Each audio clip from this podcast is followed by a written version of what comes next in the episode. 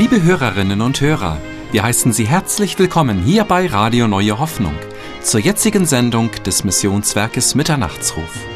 Bevor Norbert Lied heute zu Ihnen sprechen wird, hören Sie die Schriftlesung sowie ein Chorlied der Zionssänger. Wir wünschen Ihnen Gottes reichen Segen durch das Hören dieser Sendung. Ihr Missionswerk Mitternachtsruf.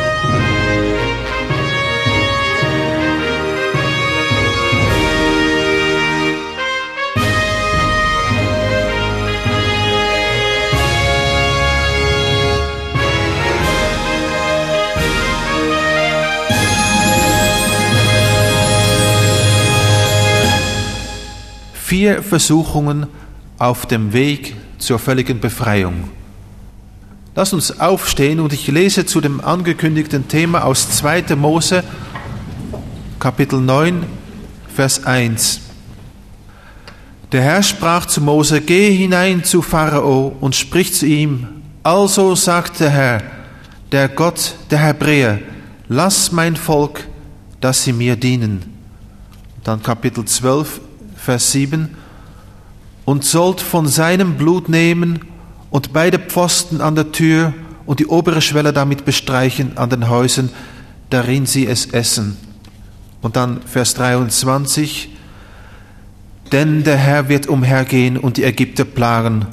Und wenn er das Blut sehen wird an der Oberschwelle und an den zwei Pfosten, wird er an der Tür vorübergehen und den Verderber nicht in eure Häuser kommen lassen zu plagen. Darum, so haltet diese Weise für dich und deine Kinder ewiglich. Bis soweit das Wort des Herrn. Wir neigen uns zum Gebet.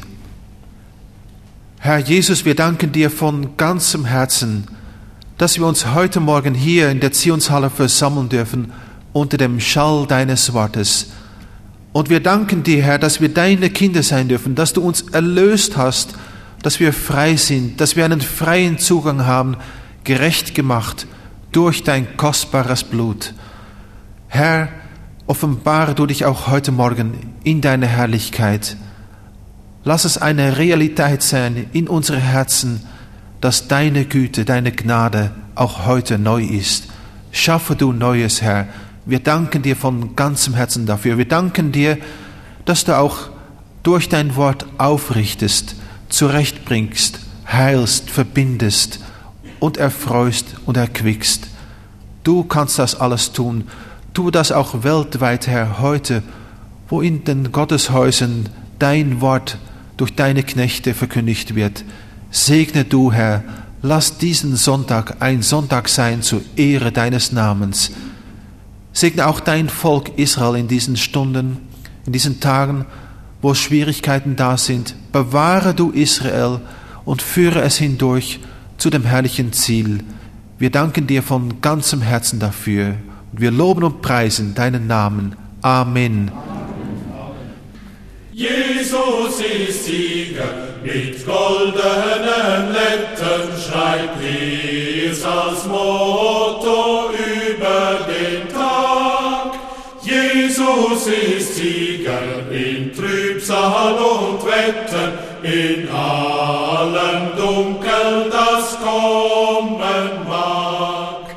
Ob uns wohl grauet in sternlosen Nächten, ob auch die Hölle noch wütet und schnaubt. Jesus ist Sieger in allen Gefechten, ja, Jesus siegt, drum erhebe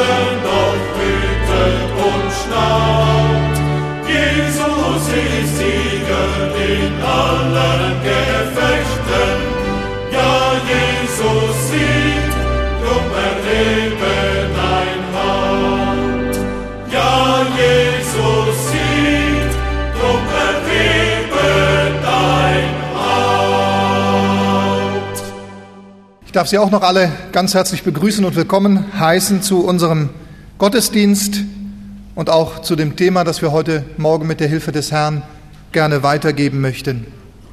Es lautet ja, vier Versuchungen auf dem Weg zur völligen Befreiung.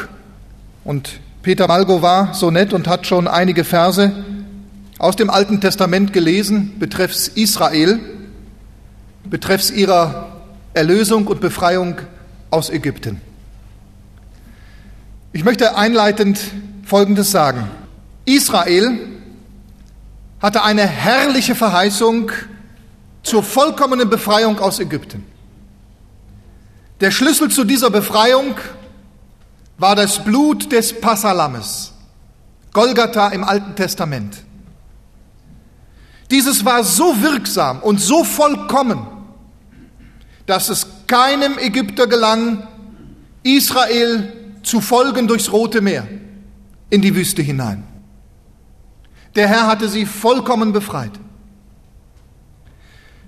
Aber diese Erlösung, liebe Freunde, hatte ein ganz besonderes Ziel. Und das hat Peter vorgelesen, 2. Mose Kapitel 9, Vers 1. Lass mein Volk ziehen, damit sie mir dienen. Das ist das Ziel der Erlösung, für Gott abgesondert zu sein. Nicht mehr der Welt, sondern ihm zu dienen. Pharao jedoch, Sie kennen ja alle die Geschichte, Pharao wollte mit Gewalt zunächst die Israeliten davor zurückhalten, er wollte sie festhalten. Er wollte sie nicht befreien, aber es gelang ihm nicht. Die Plagen Gottes waren zu stark. Seine Macht versagte dem Herrn gegenüber. Und dann besann sich der Pharao auf einmal zum Teil. Und er versuchte es jetzt auf einer ganz anderen, auf einer viel heimtückischeren Art und Weise. Mit List wollte er jetzt die Israeliten zurückbehalten, ihre Berufung zur Befreiung und zum Dienst verhindern. Und das wollen wir heute Morgen versuchen einmal nachzuvollziehen und auf unsere Zeit und auf unser persönliches Leben anzuwenden. Diese ganze Geschichte wird nämlich zum Bild für das Neue Testament und für die Lehre des Neuen Testamentes. Wenn Johannes der Täufer den Herrn Jesus Christus damals sah, zum ersten Mal, da rief er aus, siehe, das ist Gottes Lamm, welches der Welt Sünde trägt. Oh, welch ein Ruf, der durch Zeit und Ewigkeit schallt, den wir bis heute hören, der immer noch Menschen befreit. Dieser Ruf hat nicht an Kraft verloren. Siehe, das ist Gottes Lamm, welches der Welt Sünde trägt, hat immer noch seine Gültigkeit und jeder, der zu Jesus kommt, wird befreit. Aber wenn Johannes der Täufer dieses in Bezug auf Jesus Christus ruft, dann wissen wir, dass wir durch das Lamm und sein Blut vollkommen befreit sind zu was? Nicht nur zur Sündenvergebung, sondern zum Dienst. Zum Dienst für den allmächtigen Gott. Jeder in seiner Art und Weise. Jeder in seiner Stellung, jeder in seiner Aufgabe, jeder mit seinen Aufgaben, mit, seiner, mit seinen Gaben. Aber wir sind alle berufen, Gott zu dienen in der ein oder anderen Weise. Römer Kapitel 6, äh, Kapitel 7, Vers 6 sagt uns, jetzt aber sind wir von dem Gesetz losgemacht, dass wir dem gestorben sind, worin wir festgehalten wurden, wie Israel in Ägypten so dass wir in dem neuen Geiste dienen. Genau wie Gott es durch Mose dem Pharao sagen ließ, lass mein Volk ziehen, dass es mir diene. Darf ich Sie in aller Schlichtheit fragen, dienen Sie dem Herrn? Hat diese Berufung Wurzel geschlagen in Ihrem Leben? Dienen heißt nicht vollzeitlich beschäftigt sein für Jesus Christus und jetzt vielleicht die eigene Arbeit unbedingt aufzugeben, wenn Gott sie dazu beruft, oh ja, da müssen sie das auch tun. Aber da, wo sie hingesetzt sind, im Alltag, in der Familie, in ihrem persönlichen Umfeld, nicht nur sonntags, dienen sie dem Herrn? Das ist Sinn und Zweck von Golgatha. Aber der Feind, der will heute genauso wie damals der Pharao, er will uns auf gleiche Art und Weise gefangen halten, um uns zu dieser völligen Befreiung nicht durchdringen zu lassen. Wie der Pharao das damals bei Ägypten wollte. Und wie er das tat, wie er das versuchte, mit List und Tücke. Und wie wir zu reagieren haben, das sehen wir und lernen wir an der Auseinandersetzung zwischen dem Pharao und Mose. Auf der einen Seite steht der Pharao und seine Macht das ganze Ägypten hinter ihm und ein riesiges Heer. Er hat damals die sogenannte Welt regiert. Und auf der anderen Seite ihm gegenüber, Angesicht zu Angesicht, steht Mose mit einem Auftrag, mit einer Berufung, mit einem Wort Gottes, lass mein Volk ziehen, damit es mir diene.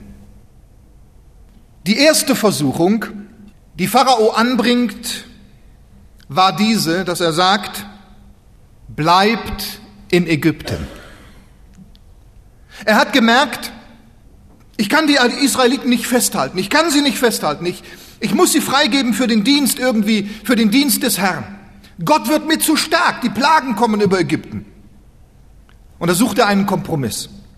2. Mose 8, 21, da rief der Pharao Mose und Aaron und sagte, geht hin und opfert eurem Gott. Jetzt macht er einen kleinen Zusatz. Hier im Land. Das hat mich durchschüttelt, muss ich sagen. Das hat mich bewegt. Und da musste ich an meine Brust schlagen. Der erste Kompromissvorschlag des Pharaos bestand also darin, dass er sagt, ich gebe das jetzt mal mit meinen Worten wieder, ja, ja, ich merke, ich kann euch nicht aufhalten. Ihr seid berufen, dem Herrn zu opfern. Gut, gut, zieht hin, zieht endlich hin, damit die Plagen aufhören. Opfert und dient eurem Gott, aber tut es doch hier im Land. Bleibt doch in Ägypten. Ins Christentum übertragen heißt das, ja gut, sei ein Christ. Wenn du unbedingt willst, Sei doch ein Christ, aber sei doch nicht so eng, bleib doch in dem Ägypten dieser Welt. Und damit hat der Teufel viele Christen gefangen. Hier geht es darum, ganz einfach darum, ein fleischlicher, weltlich gesinnter Christ zu sein und nicht im Heiligen Geiste ganz durchzudringen. Weil wenn uns das gelingt, dann hat der Teufel wirklich verloren. Wenn wir, sobald wir im Geiste Gottes durchdringen, gehen Türen auf. Da werden wir frei, da sind wir nur noch für den Herrn da. Er will uns aber aufhalten, in diese wahre Nachfolge des Herrn durchzudringen. Und wir fragen uns, wie viele Christen sind, sind Gefangene dieser Welt? Tausendfach, wir alle, tausendfach sind wir dieser Versuchung ausgesetzt. Und so mancher Christ ist darauf eingegangen. Mose hätte auch darauf eingehen können. Mose hätte sagen können, gut, wir bleiben in Ägypten, Hauptsache wir können unserem Gott opfern. Ist ja auch schon was, ne? Dem Herrn opfern und dem Herrn zu dienen, das muss ja jetzt nicht unbedingt in der Wüste sein, bleiben wir in Ägypten, haben auch Essen und Trinken und so. Ist ja viel einfacher. Haben wir die Welt wieder lieb gewonnen? Leben wir in der Lust dieser Welt? Verfolgen wir statt geistlicher weltliche Ziele? Aber sehen wir mal, wie Mose darauf reagiert. Und ich staune über diesen Mann. Ach, diese Autorität, die er genommen hat. Diese Dreistigkeit im Heiligen Geiste Gottes, nicht wahr? Aufzutreten. Ich meine, er stand ja nicht vor irgendwem, er stand ja vor dem Weltregent der damaligen Zeit, vor Pharao, und er sagt ihm glattweg, Mose erwidert, es ist nicht statthaft, das zu tun. Drei Tagereisen weit wollen wir in die Wüste ziehen und dem Herrn, unserem Gott, opfern, wie er uns befiehlt. Er schleudert dem Pharao das Wort Gottes entgegen. Wir tun, was der Herr uns sagt. Liebe Geschwister, es ist nicht statthaft, dort zu sitzen, wo die Spötter sitzen. Auch heute den Weg der Sünde nicht zu betreten und den Rat der Gottlosen nicht zu befolgen. Wie weit haben wir uns vielleicht hier und da schon von solchen fundamentalen Aussagen der Bibel entfernt. Wir haben vielmehr das zu tun, was Mose tat und was Mose sagte, uns loszureißen von der Welt. Oh, das ist schwer, das ist schwer, das fällt keinem so einfach zu. Das kostete auch für Mose eine Überwindung, das war nicht einfach, diesem Pharao zu sagen, nicht wahr? Er wusste auch um alles, was sie in Ägypten hatten. Und was lag vor ihm? Was wusste denn Mose? Ja, wir ziehen in der Wüste, was erwartet uns in der Wüste? Wir verlassen Ägypten, da werden wir auch geplagt, gut. Aber dann ziehen wir in der Wüste, was kommt da? Bleiben wir doch lieber hier und dienen unserem Gott. Das war nicht einfach, sicherlich nicht für Mose. Aber er tat's. Und wissen Sie, was mich sehr getroffen hat? Und äh, was ich auch für mich mitnehmen möchte im Alltag? Mose sagt, warum sie ganz aus Ägypten ziehen sollen und wollen. Nicht nur, um dem Herrn dienen zu können. Das natürlich auch. Nicht nur, weil es sein ausdrücklicher Befehl war. Nicht nur, weil nur das zur völligen Befreiung dienen würde. Sonst wären sie immer noch Gefangene Ägyptens. Sondern weil das Bleiben in Ägypten das Opferlamm beschmutzt hätte. Und darum sagt er nein. In 2. Äh, Mose Kapitel 8, 26, Mose erwiderte, es ist nicht statthaft, es zu tun, denn wir würden dem Herrn, unserem Gott, opfern, was den Ägyptern ein Gräuel ist.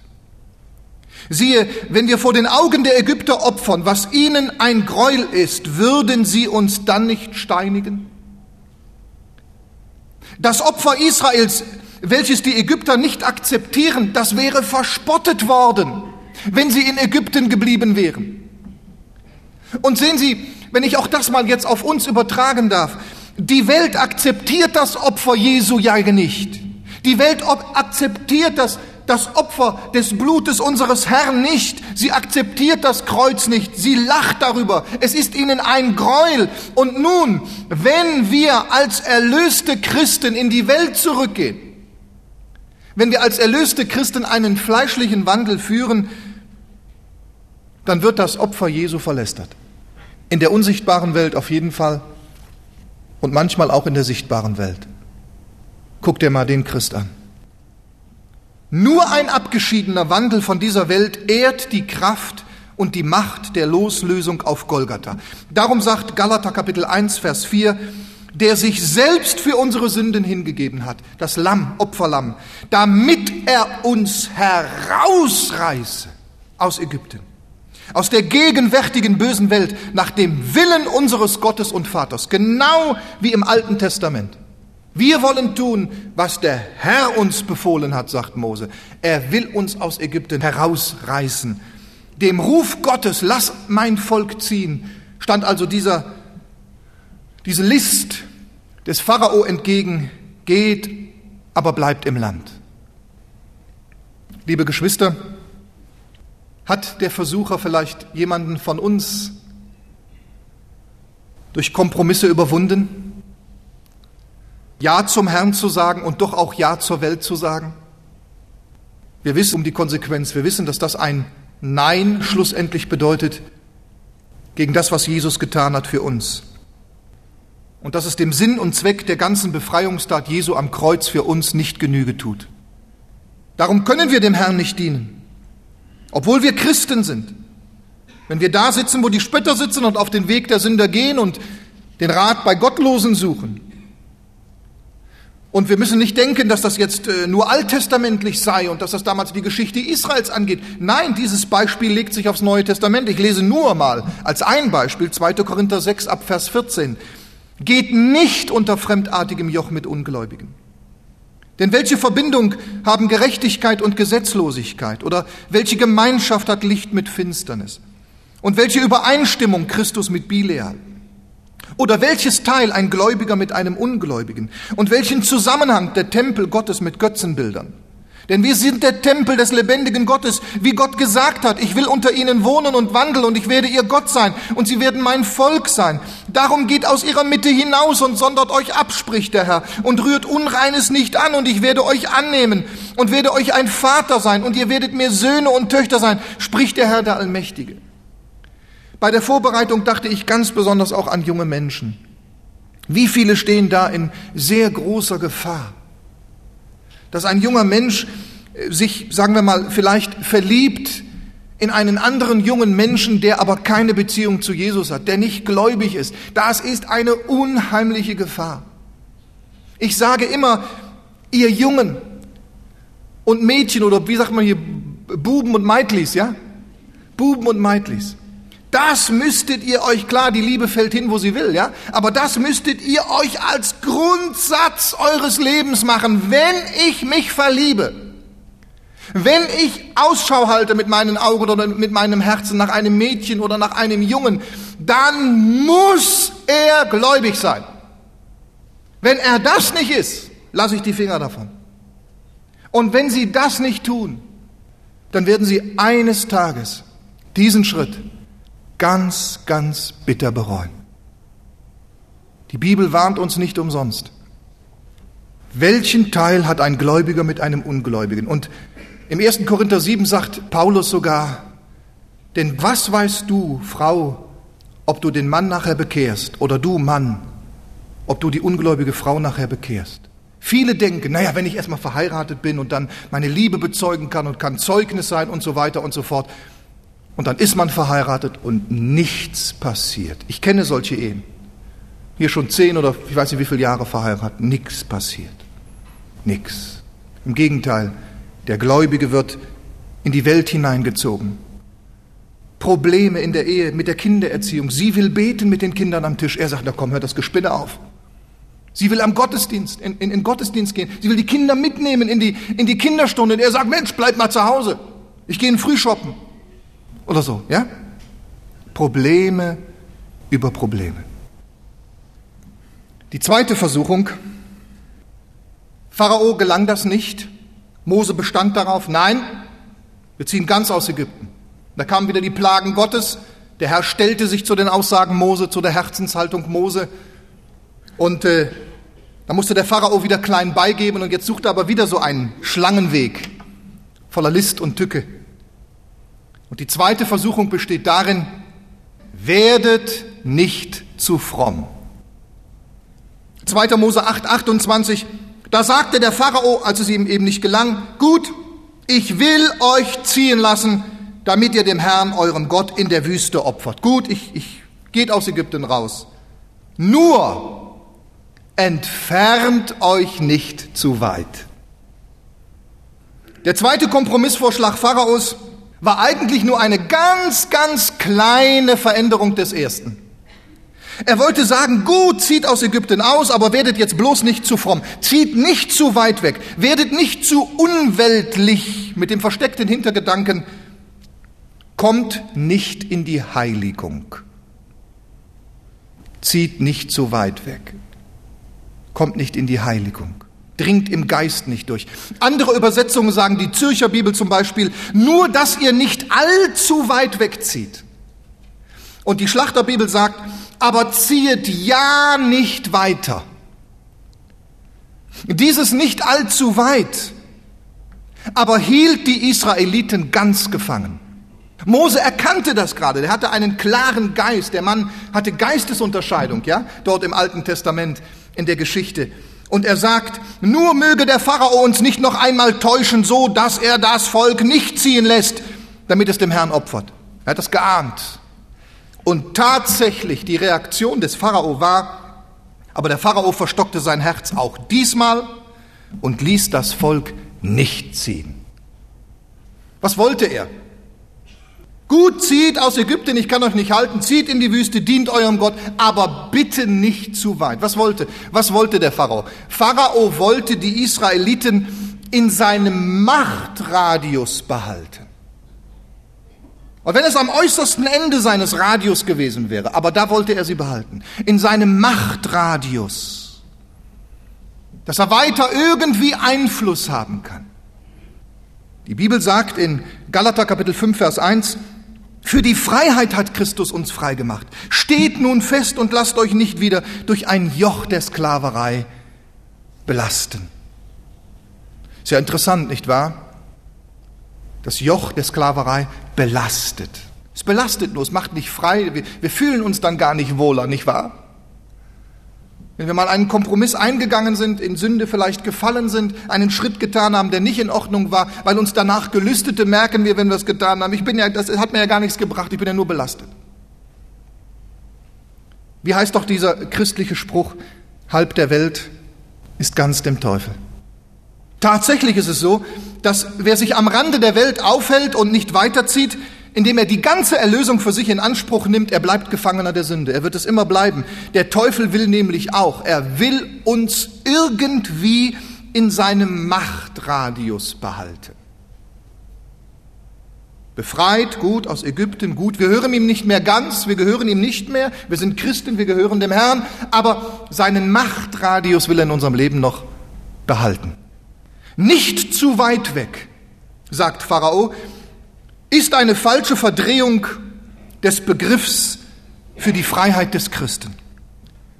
Er will uns sagen, du bist doch frei, dieses und jenes kannst du doch ruhig tolerieren und mitmachen. Das darf man doch nicht so eng sehen. Natürlich, wir wissen das auch, was wir dürfen, was wir nicht dürfen. Der Heilige Geist führt uns da. Und ich möchte hier auch nicht von falscher Frömmigkeit reden. Also das liegt mir ferne. Wir müssen als Christen ja nicht mit einer Kutte rumlaufen, nicht wahr? Oder mit einem weißen Kragen oder mit einer Haube oder so und immer so gehen. Das ist damit ja nicht gemeint. Ich denke, wir wissen alle, was damit gemeint ist. Biblische Freiheit bedeutet ganz einfach, dass wir durch das Opfer des Herrn Jesus so sehr von der Welt befreit sind,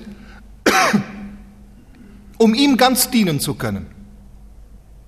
Ed McKelly war einer der fünf Freunde, die mit Jim Elliot in Ecuador durch die Indianer ums Leben kamen. Und er schrieb kurz vorher in seinem Tagebuch, ich habe jetzt noch ein Verlangen, ein Leben einer auf nichts Rücksicht nehmenden Hingabe an den Herrn zu führen und all meine Kraft und Energie da hineinzustecken. Ist das nicht der rechte Begriff von Abgeschiedenheit in dieser Welt und Hingabe an den Herrn? Nicht zu weit weg, sagt Pharao, will uns nicht in die Kraft des Heiligen Geistes entlassen. Nicht zu weit weg. Bleib in meinem Radius. Dann wird nämlich der Geist Gottes uns nicht erfüllen können. Nicht allzu weit. Oder wie es die Schlachterbibel sagt, aber zieht ja nicht weiter. Will uns nicht in die Abgesondertheit, das heißt in die Heiligung entlassen. Das war Sinn und Zweck des Passalammes. Dieses sollte dazu dienen, dass das Volk Israel von allen Völkern abgesondert sei als ein besonderes Volk unter allen Nationen für seinen Gott. Das war Sinn und Ziel der Befreiung aus Ägypten. Wären sie nicht weitergezogen, hätte sich dieses nie erfüllt. Sie wären irgendwann untergegangen. Wenn wir nicht weiterziehen, wenn wir nicht weiterziehen, das heißt in der Heiligung wandeln, dann hat das Opfer Jesu für uns eigentlich Sinn und Zweck verfehlt nämlich von Sünden vollkommen zu befreien, ganz für den Herrn und seinen Dienst abgesondert zu sein. Wir werden immer wieder in der Bibel angewiesen, in der Heiligung zu wandeln und weiterzukommen. Ich lese nur 2. Korinther 7, 1. Lasset uns fortfahren mit der Heiligung. Oder 1. Thessalonicher 4, 3. Das ist der Wille Gottes, eure Heiligung. 1. Thessalonicher 4, 7. Gott hat uns berufen zur Heiligung. Das bekannte Wort aus Hebräer 12, 14. Jaget nach der Heiligung. Also immer weiter. Es muss weitergehen. Wachstum, nicht wahr? Fortfahren mit der Heiligung. Jaget nach der Heiligung. Nicht, nicht wie Pharao sagt, zieht bloß nicht zu weit weg. Zieht, aber nicht zu weit. Flieht dem Teufel, naht euch zu Gott, so naht er sich zu euch. Dritte Versuchung. Es gelang dem Pharao auch nicht. Mose stellte sich dagegen. Er beharrte auf das Wort Gottes. Gott gab ihm Recht. Dritte Versuchung. Nicht alle. Ich lese 2. Mose 10, 8 bis 11.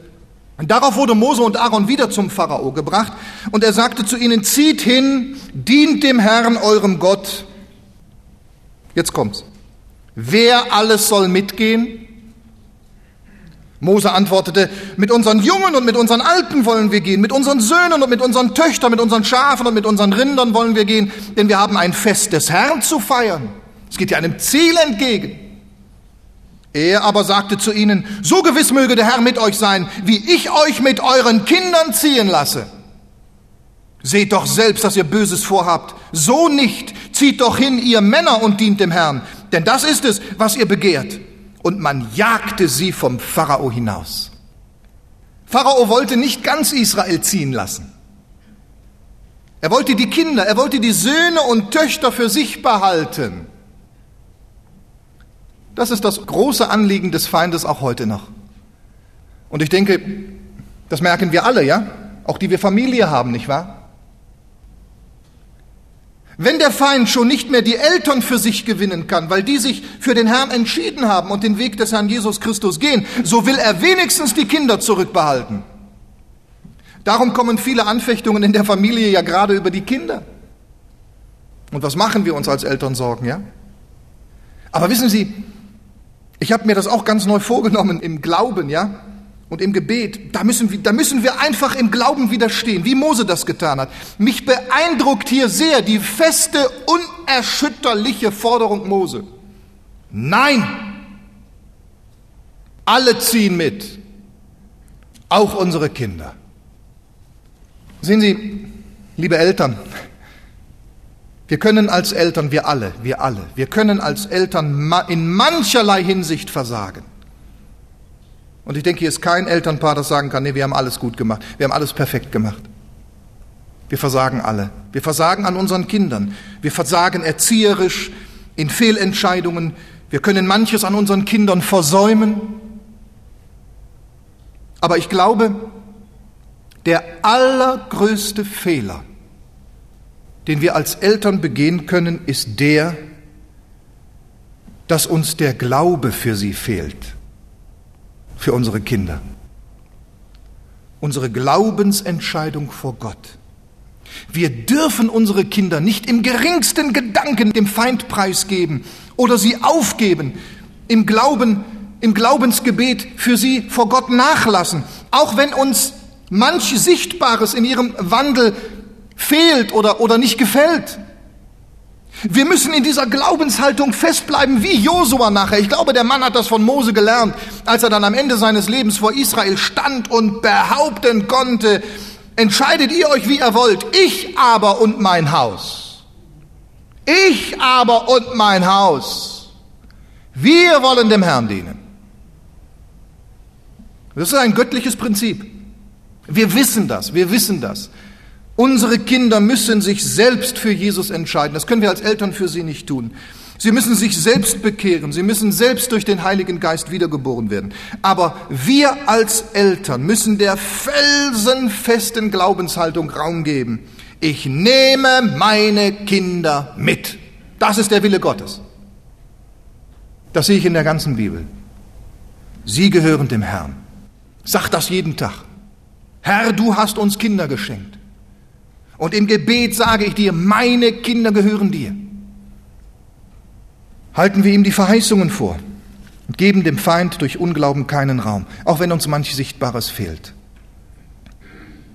Gott hat diese Glaubenshaltung Mose bestätigt. Er hat sie mit Gerichten über Pharao sogar besiegelt. Da blieb nicht ein Kind zurück. Die Macht Pharaos wurde auch hierin gebrochen. Und nun die vierte und schon letzte Versuchung. Gut, zieht hin. Auch hierin kann ich euch nicht aufhalten. Ägypten geht nicht, zieht nicht so weit weg, geht auch nicht. Aber lasst doch die Kinder hier, geht auch nicht.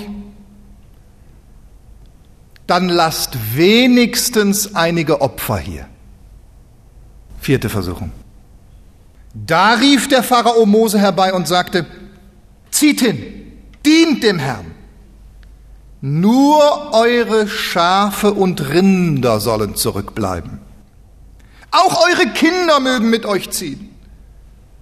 Mose aber sagte, gebest du selber in unsere Hände Schlachtopfer und Brandopfer, damit wir sie dem Herrn, unserem Gott, zubereiten? Unser Vieh zieht dennoch mit uns. Nicht eine Klaue darf zurückbleiben.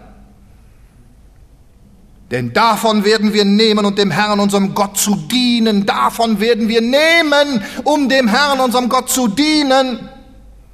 Wir wissen ja nicht, womit wir dem Herrn dienen sollen, bis wir dorthin kommen, bis wir das Ziel erreichen, die himmlische Herrlichkeit. Pharao wollte nun ganz Israel ziehen lassen. Er konnte die drei vorherigen Versuchungen, musste er preisgeben, er, er konnte sie nicht halten. Nun wollte er ganz Israel ziehen, also sogar die Kinder. Er konnte nicht widerstehen der Glaubenshaltung des Mose. Aber bitte, wenigstens ein paar Opfer lasst hier. Womit wollen wir dem Herrn denn dienen, sagt Mose. Wir wollen ihm unser ganzes Leben opfern und wir wollen nichts zurückbehalten. Gott hat uns Gaben gegeben, natürliche Fähigkeiten, Begabungen seines Heiligen Geistes hat er uns gegeben. Womit wollen wir ihm denn dienen? Setzen wir die ein oder lassen wir die brach liegen? Liegen die vielleicht noch in Ägypten? Nur in dem Maß, wie wir uns selber hingeben, werden wir wirklich frei werden. Wird Golgatha in uns Wirklichkeit. Gott hat uns Gaben des Geistes gegeben. Wozu denn? Damit wir ihm dienen. Anders können wir es ja gar nicht. Wie viele dringen vielleicht nicht durch zur wahren, vollkommenen Befreiung in Christus, weil sie etwas für sich zurückbehalten. Sie behalten etwas für sich zurück. Sie wissen, das sollte ich auch geben für die Sache des Herrn, an meinen Fähigkeiten und Gaben, an meinem Einsatz, vielleicht an Mitarbeit. Der Feind sagt, gut, gut, sei ein Christ, folge dem Herrn, aber sei mit deinen Gaben vorsichtig. Teil dein Leben ein, überhaste dich nicht. Mit dem, was du bist und, und was du hast, verausgabe dich nicht für die Sache des Herrn. Sei auch mit deinen Finanzen auf der Hut, gib nicht so viel. Sicher, das ist jetzt natürlich was, ja? Das ist ein Thema, wo man ja fast nicht dran vorbeikommt. Also bitte glauben Sie, glauben Sie mir, also ich möchte keine Kollektenpredigt halten. Das liegt mir ganz und gar nicht. Aber nennen müssen wir es ja, nicht? Wie reagiert Mose? Er, er weiß es richtig zu beurteilen und er stellt fest, wir wollen dem Herrn dienen, wir wollen ihm opfern, wir wollen für seine Sache da sein. Und wir werden alles mitnehmen, um ihm geben zu können, denn das gehört zu einem wahrhaftigen Dienst. Ich glaube, Manfred äh, Kreuz hat das immer gesagt. Das Portemonnaie da hinten rechts, meistens oder links, ja. Das ist das empfindlichste Organ in unserem Körper. Geiz ist die Wurzel allen Übels.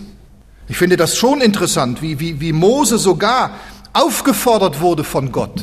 Bevor ihr auszieht, rennt ihr noch zu den Ägyptern und dann nehmt ihr ihnen alles ab. Ich bewege so die Herzen der Ägypter, dass die euch alles, die, die behängen euch mit Ketten, mit Ohrringen, mit, mit, mit Arm- und Fußketten, mit, mit, mit was weiß ich alles, Armbroschen und alles, mit Gold und Silber, die werden euch behängen mit Kostbarkeiten aus Ägypten und die nehmt ihr mit in die Wüste und dann werdet ihr sie opfern.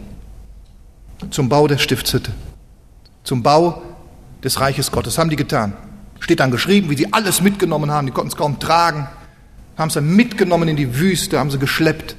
Leider haben sie zwischendurch die Dinge auch gebraucht, um das goldene Kalb herzustellen, das dann Mose vernichtet hat. Aber ein überwiegender Teil wurde dann benutzt. Die haben geopfert und haben geopfert, dass Mose sagen musste, halt, halt, es reicht. Es reicht, bitte nicht mehr. Das wäre was, hä? Das wäre was. Geiz ist die Wurzel allen Übels. Geiz macht dienstuntauglich und es macht fruchtlos. Und ich muss mir das ja sagen, auch. Muss mir das ja sagen. Es ist ja auch nicht zu übersehen, die Leviten selber mussten ja auch geben, ihren Zehnten, nicht wahr? Die Leviten nahmen den Zehnten vom Volk, aber sie mussten ihn selber auch geben. Aaron und seine Söhne und alle Leviten. Das wissen Sie doch, ja? Viele Reichsgottesarbeiter wissen das gar nicht. Geiz ist die Wurzel allen Übels. Jemand sagte einmal, wo unser Herz wirklich liegt, sehen wir an unserem Geldbeutel. Mit der Aussage Mose in Kapitel 10, Vers 25 erkannte er sehr wohl, was auch Jesus im Neuen Testament meint. wenn, wenn Mose hier antwortet, Mose sagte, gebst du denn, Pharao, wenn wir die Opfer zurücklassen, gebst du denn selber in unsere Hände Schlachtopfer und Brandopfer, damit wir sie dem Herrn, unserem Gott, zubereiten? Tust du denn was fürs Reich Gottes, wenn wir es hier lassen? Tut die Welt denn was fürs Reich Gottes, wenn wir es ihnen geben? Damit hat er erkannt, nix. Wie Jesus sagt, niemand kann zwei Herren dienen. Denn entweder wird er den einen hassen und dem anderen lieben, oder er wird einem, dem einen anhängen und den anderen verachten.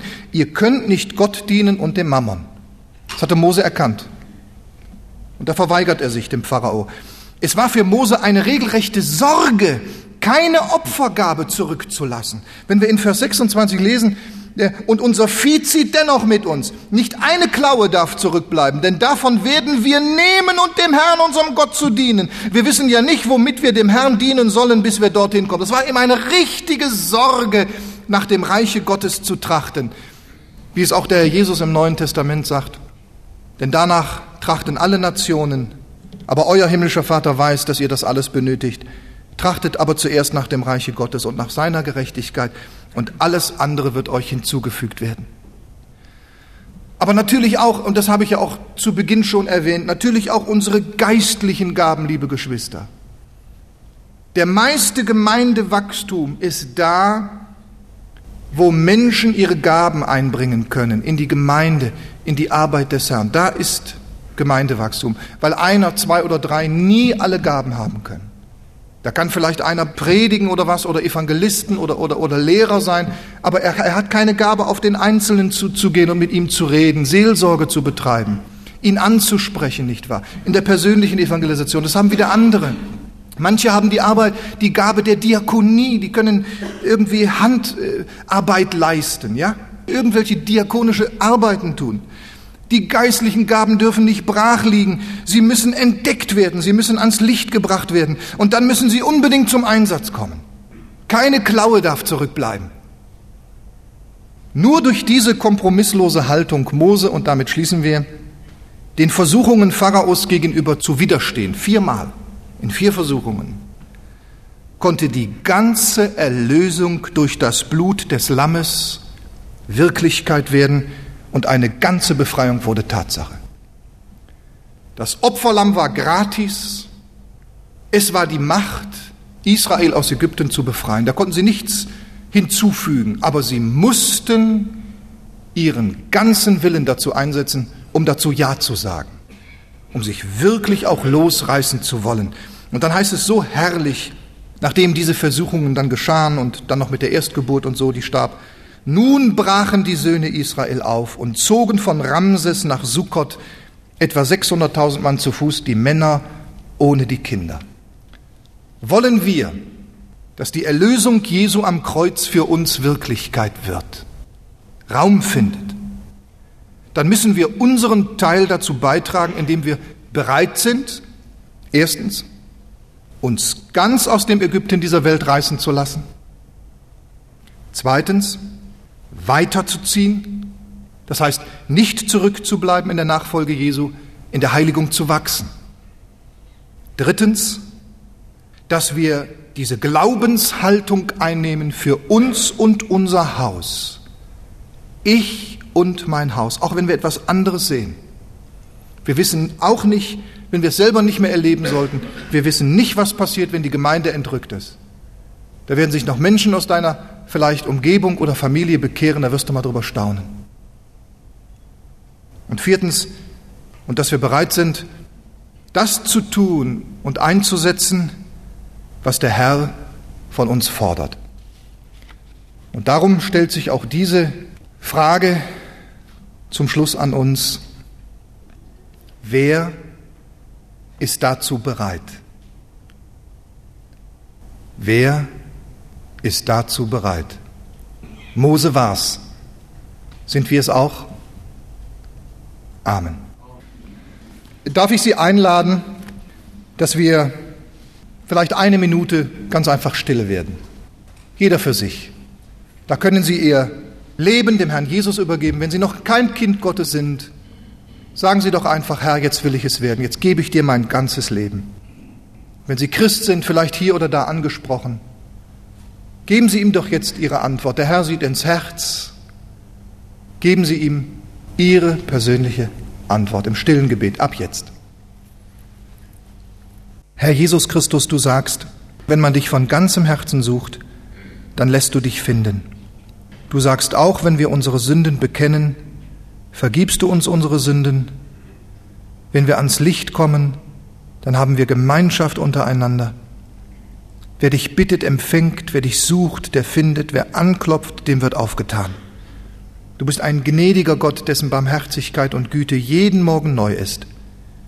Und das wollen wir jetzt auch für uns in Anspruch nehmen. Herr, du hast diese Gebete erhört, die Herzensschreie erhört, vielleicht familiär, vielleicht persönlich, vielleicht wo jemand Buße getan hat, aus der Welt zurückkehren will zu dir, wo er etwas zurückbehalten hat und eingesehen hat, das war nicht richtig. Du hast das gehört und du gibst jetzt darauf dein Amen, Herr. Du gibst darauf deinen Segen, dein Siegel, das Versprechen deiner Verheißung. Das nehmen wir im Glauben in Anspruch. Es soll auch mir gelten, Herr, und meinem ganzen Leben. Ich danke dir für deine Gnade. Amen.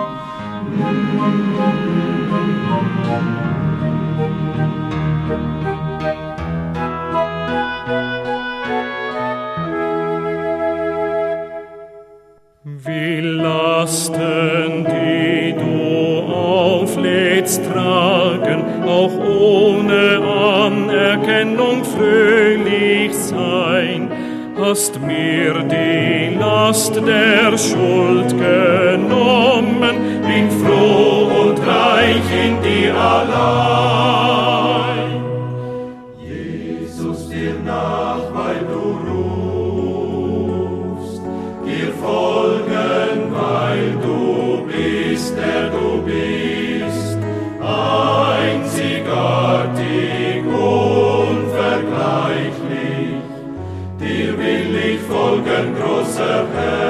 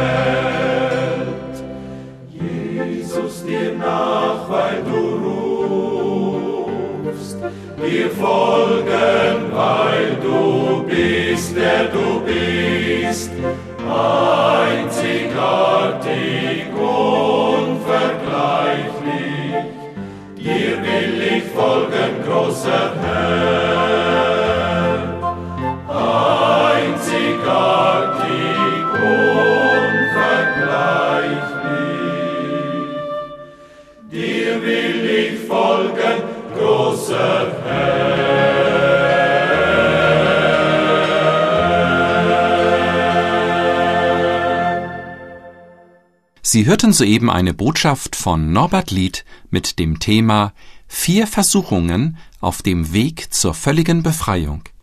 Wir hoffen, dass es Sie innerlich angesprochen hat. Und falls Sie noch Fragen haben oder seelsorgerliche Hilfe wünschen, möchten wir Sie von ganzem Herzen ermutigen, doch Kontakt mit uns aufzunehmen. Direkt im Anschluss an diese Sendung haben wir noch wichtige und interessante Informationen für Sie betreffend Verlagsinfos, Veranstaltungen des Missionswerkes Mitternachtsruf, vielleicht ganz in Ihrer Nähe, Kontakt bzw. Bestellmöglichkeiten, wie zum Beispiel die eben gehörte Botschaft auf CD, ein gutes Buch oder anderes mehr. Deshalb bleiben Sie dran!